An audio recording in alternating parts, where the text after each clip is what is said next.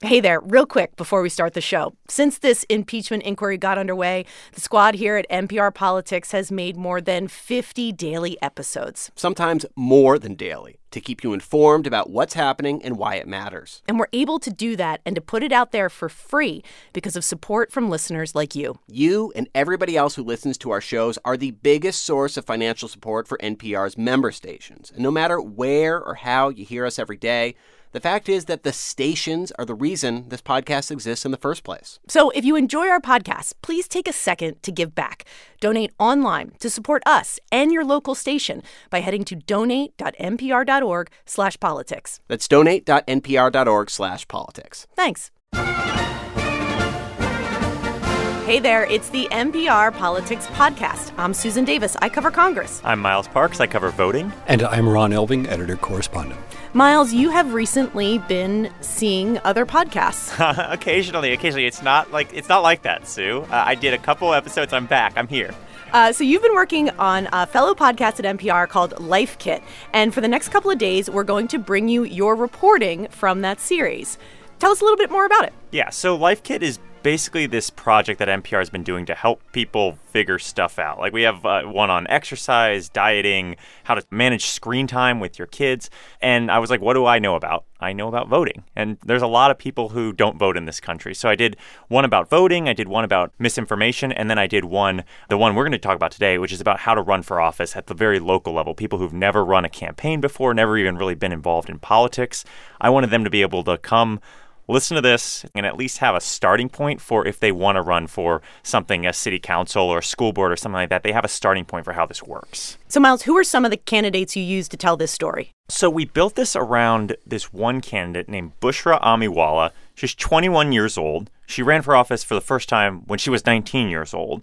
The sense that I I come to this with is that this is a confusing overwhelming process for people who've never done it before. And Bushra, being 19 when she ran for the first time, she's 21 now, she brought that sense of confusion. She actually Googled how to run for office when she decided she was going to do it for the first time. And I did Google search it, but actually nothing came up. The first thing on the list that I found was understand election law. So that's what I did. So then I Googled election law and no obscene amount about Illinois finance laws and ways to be compliant with the policy specific to the state of Illinois. And I found that I was almost putting my efforts and I guess my eggs into the wrong baskets in the beginning because I literally didn't know where to start. Ron, it's a good reminder that behind every grizzled political veteran, there was once a one time novice candidate. Absolutely. Everybody has to start someplace. Usually it's at the local level. One of the things that's been surprising in recent years is how many people start fairly far up the food chain when they start running for office, making their initial bid for office at the congressional level or even at the Senate level, running statewide for the first time. So Bushra Amiwala goes on to run for office for the first time. She does. She decides she wants to run for a city council seat um, in Illinois, and she promptly loses and she decides also to, common with first time candidates it's hard especially she talks all about how like she had no idea what she was doing she says like now that i know ish how to run a campaign 90% of what i was doing that first time was wrong and so she what actually happens it's really fascinating the person who beat her for that city council seat calls her and says you should run again. You have a lot of potential. You should run for the school board seat there, and I will help you. I'll be a mentor to you. And so he kind of walks her through how to actually get a campaign infrastructure together, how to do all these things. And she ends up kicking butt and winning the second time. Uh, and so now she's on the Skokie School Board in, in, Illinois. And you know, there's quite a history to that. The first time Barack Obama ran for office, he lost. And the first time George W. Bush ran for a public office, he lost. It's not unusual. I think it's really interesting, too Bushra talks a lot about her story and why she was initially motivated to run, and it kind of fits in with this first time candidate wave we saw in 2018 in terms of she talks about how she she is the youngest Muslim elected official in the country right hmm. now. And so she talks a lot about how she didn't see people who looked like her or who had her background in representation, which I think motivated a lot of people over the last uh, couple of years. She's a good example of sort of the the candidate we saw a lot of in 2018, which was a political newcomer, a woman, and a woman of color being drawn into politics for the very first time. I mean, 2018 was a year where women not only defined the electorate, but the kinds of candidates we were seeing run for office. The first Muslim women to be elected to Congress, the first Native American women to be elected to Congress. Miles, you spent a lot of time talking to candidates. So, how do you run for office? Well, I'm going to tell you how you don't run for office, which Sue, is maybe a more important. On, honestly, might be more important. Uh, I think there's been this huge focus since the 2016 election, and there was a huge focus on Cambridge Analytica. I don't know if you remember that story, but social media and politics, the mixture of the two, has been a huge talking point over the last couple years. Guess what? It doesn't matter. In yeah. terms at the local level, elections are still won in person. And it's going to be about the amount of time you take to actually shake hands with voters. Are they going to remember your face? Are they going to remember your two line, 30 second pitch for why you should be their school board representative or why you should be representing them on the city council? Those face to face interactions create lasting memory when they go in three, four, six months down the road. They're going to remember you if you have a good 30 second pitch. Social media, people are scrolling all day long. They're scrolling past things. They're not taking it in in the same way they are when you actually meet them. I think that's the number one thing that people I talk to who are coaching people leading up to 2020 still say the in person meetings matter. How you break through. You know, you can't meet everyone, especially if you're running for Congress or for president, but you can give the impression that you want to meet everyone. And when you meet someone, you can make them feel like somebody. And when you work a small room or a small group of people, you want to really make an effort to get around to every single one of those people in that manageable sized group and make each one of them feel as though they really had your attention. This is the beauty, say, for example, of Elizabeth Warren sticking around for hours to do selfies. It's not as though she's piling up a million votes that way, but she's creating an impression of her candidacy that is quite real. The other thing is technology can still be really useful in targeting which voters you're going to where you're going to show up. So or how you many can, you need to find. Exactly. Exactly, cuz you're going to need to figure out what's called your vote goal, which is you need to figure out the bare minimum number of votes you need to win. This should not be an ambiguous exercise. You need to be saying if I get 602 votes in this election, I'm going to win. That's how many votes they had the last six elections that won every single year. And so now you have a number that you can work toward as you're every time you meet somebody, you're writing down a name, you're writing down a phone number, an email, you're getting confirmations from people. Yes, I'm going to vote for you. Yes, I'm going to vote for you. And you're adding that up to actually end up at a number that you feel confident with. This isn't a guessing game. But what is the smartest way that campaign strategists say to meet voters if that touch in person grassroots thing is still the thing that matters most? You know, there was a long-time successful statewide candidate in Wisconsin named William Proxmire, and he stood out in front of Milwaukee Brewer games and University of Wisconsin Badger games and every kind of athletic contest that you could go to in Wisconsin. You were likely to run into Bill Proxmire during that season, maybe multiple times. And he also went to breakfasts. He was out at pancake breakfasts. If he was in Wisconsin, he was at a pancake breakfast pretty much five, six days a week. That's pretty much retail. It's really down at the most common level of people's experience, but that's exactly the brilliance of it. Everybody knew that about Proxmire. He spent, in the last time he ran for Congress, less than $1,000 on his campaign and read no television ads at all. Well, yeah. that reminds me, too, of senators like Chuck Grassley, Republican from Iowa. And part of his sort of persona is he visits every county in Iowa over every year and he has done that for the past 30 some odd years that he's been in office. But because he has continued to do that work it's also continued to like feed his reputation as being someone who's accessible to Iowans. But I also understand that if you've never done this before that idea can be super intimidating which and sounds exhausting. Exhausting exhausting yes. Well that comes down to the thing that i've heard from every campaign manager strategist i've ever talked to that the biggest commodity on any campaign is the candidate's time and how do you spend that time wisely?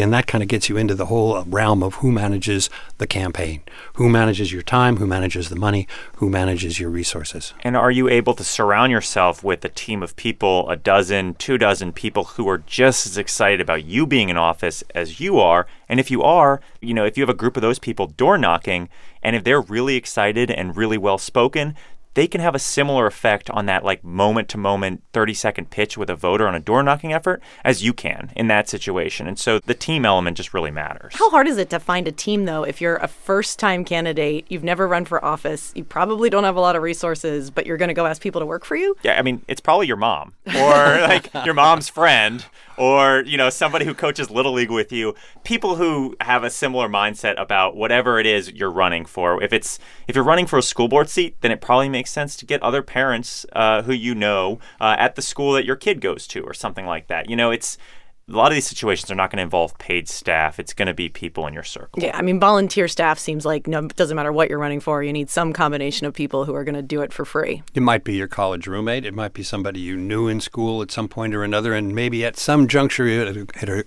occurred to you this is the sort of person who could actually run a campaign for office if you ever were to run for office ha ha everyone laughed at the time and now it's 10 years later and you're interested and you're thinking of that person again Also, maybe if like five people you know don't want to support you run for office, maybe you're not the best candidate. That's real. I heard that from multiple people. That's like when you give that initial announcement to the dozen people you're closest with, and there's like crickets in the room. Yeah. Then you have to mm-hmm. be a little bit self-aware that like if I can't get these people to give me money or or help me out, then getting random people is going to be really tough. If my mom Feedback. isn't going to like my Facebook page, why am I running? yeah. All right, we're going to take a quick break. And when we get back, we're going to talk money, money, money. Support for NPR and the following message come from Personal Capital, offering online financial tools to give you a 360 degree view of all your accounts in one place. Want to talk? Personal Capital has registered advisors who can help you invest smarter and plan for retirement. Download the Personal Capital app or start investing today at personalcapital.com. Personal Capital. Invest with logic. Plan with heart. And before we get back to the show, a quick reminder if you haven't already, please pause the podcast and head to donate.npr.org/politics to support the show and your local member station. Unless you're driving or holding a baby, then you can wait. Just don't forget to do it. All right, back to the show. And we're back. So, my question about this is you could be a great candidate. You could have people who love you. You could be the best retail politician in your generation of 21 year olds in Illinois. But if you don't have any money, and if you can't raise money, how can you run? I still think that the ability to raise money seems like the thing that matters the most, no matter what you're running for. If it's a television situation, if you've got to buy broadcast or at least radio, then yes, then television is going to cost you so much you can't run without that kind of money. So if it's at that level, sure, money is the biggest bar. But if you're starting out running for a local office, or if you're running for a state legislative seat in the lower chamber of your state legislature, television might not really be a big factor. But even if you need 10,000 bucks to run for a local office, Or a thousand bucks. that's a lot of money for a lot of candidates. And you may have to borrow it. You may have to take a second mortgage on your home. You may have to go to friends and say, This is more money than you would ever have thought of lending out to somebody in this fashion, but I need this money to run. And if you believe in my candidacy, you can give me $500. Yeah, and I don't want to scare people here because campaigns do not have to be this crazy expensive things. And also, asking for money doesn't have to be a terrifying thing. Bushra talked about how the confidence is the big thing that kind of changed her. Here she is. I had so much confidence, um, and I had this extended network and base and support of people to reach out to that I was like, oh, of course, like people will be like happy to receive a phone call from me. Like they should be excited that they have this chance to directly support my campaign. And I would call people and I'd be like, yeah, can you donate two hundred and fifty dollars? And I remember I like would choke at the sight of asking someone for $50 and i was out here like yeah like can you donate like 500 her message didn't really change, but the authority in which she relayed that message changed. And it was like when she would have these coffee chats with people, and at the end,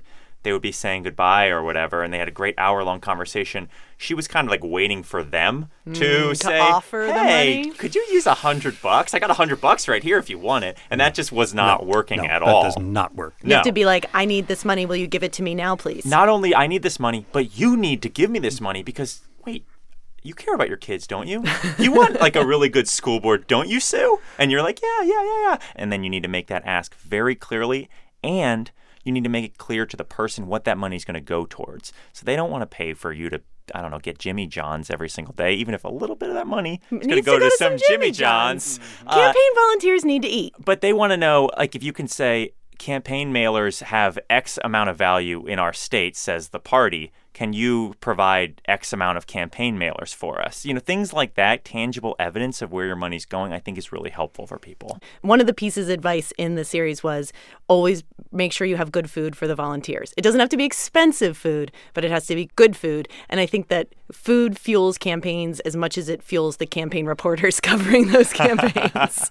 um, where can people find the whole series? They can go to npr.org slash lifekit and they'll get the three episodes I produced, as well as a plethora of other knowledge uh, on all sorts of other topics as well. You can learn all kinds of how to's on NPR's Life Kit. Yep. I'm glad to have you back on our podcast. I'm back for the duration. All right, well, that's it for today. And we're going to be back tomorrow with Miles talking all about how you can prepare for Election Day and voting. I'm Susan Davis. I cover Congress. I'm Miles Parks. I cover voting. And I'm Ron Elving, editor correspondent. And thank you for listening to the NPR Politics Podcast.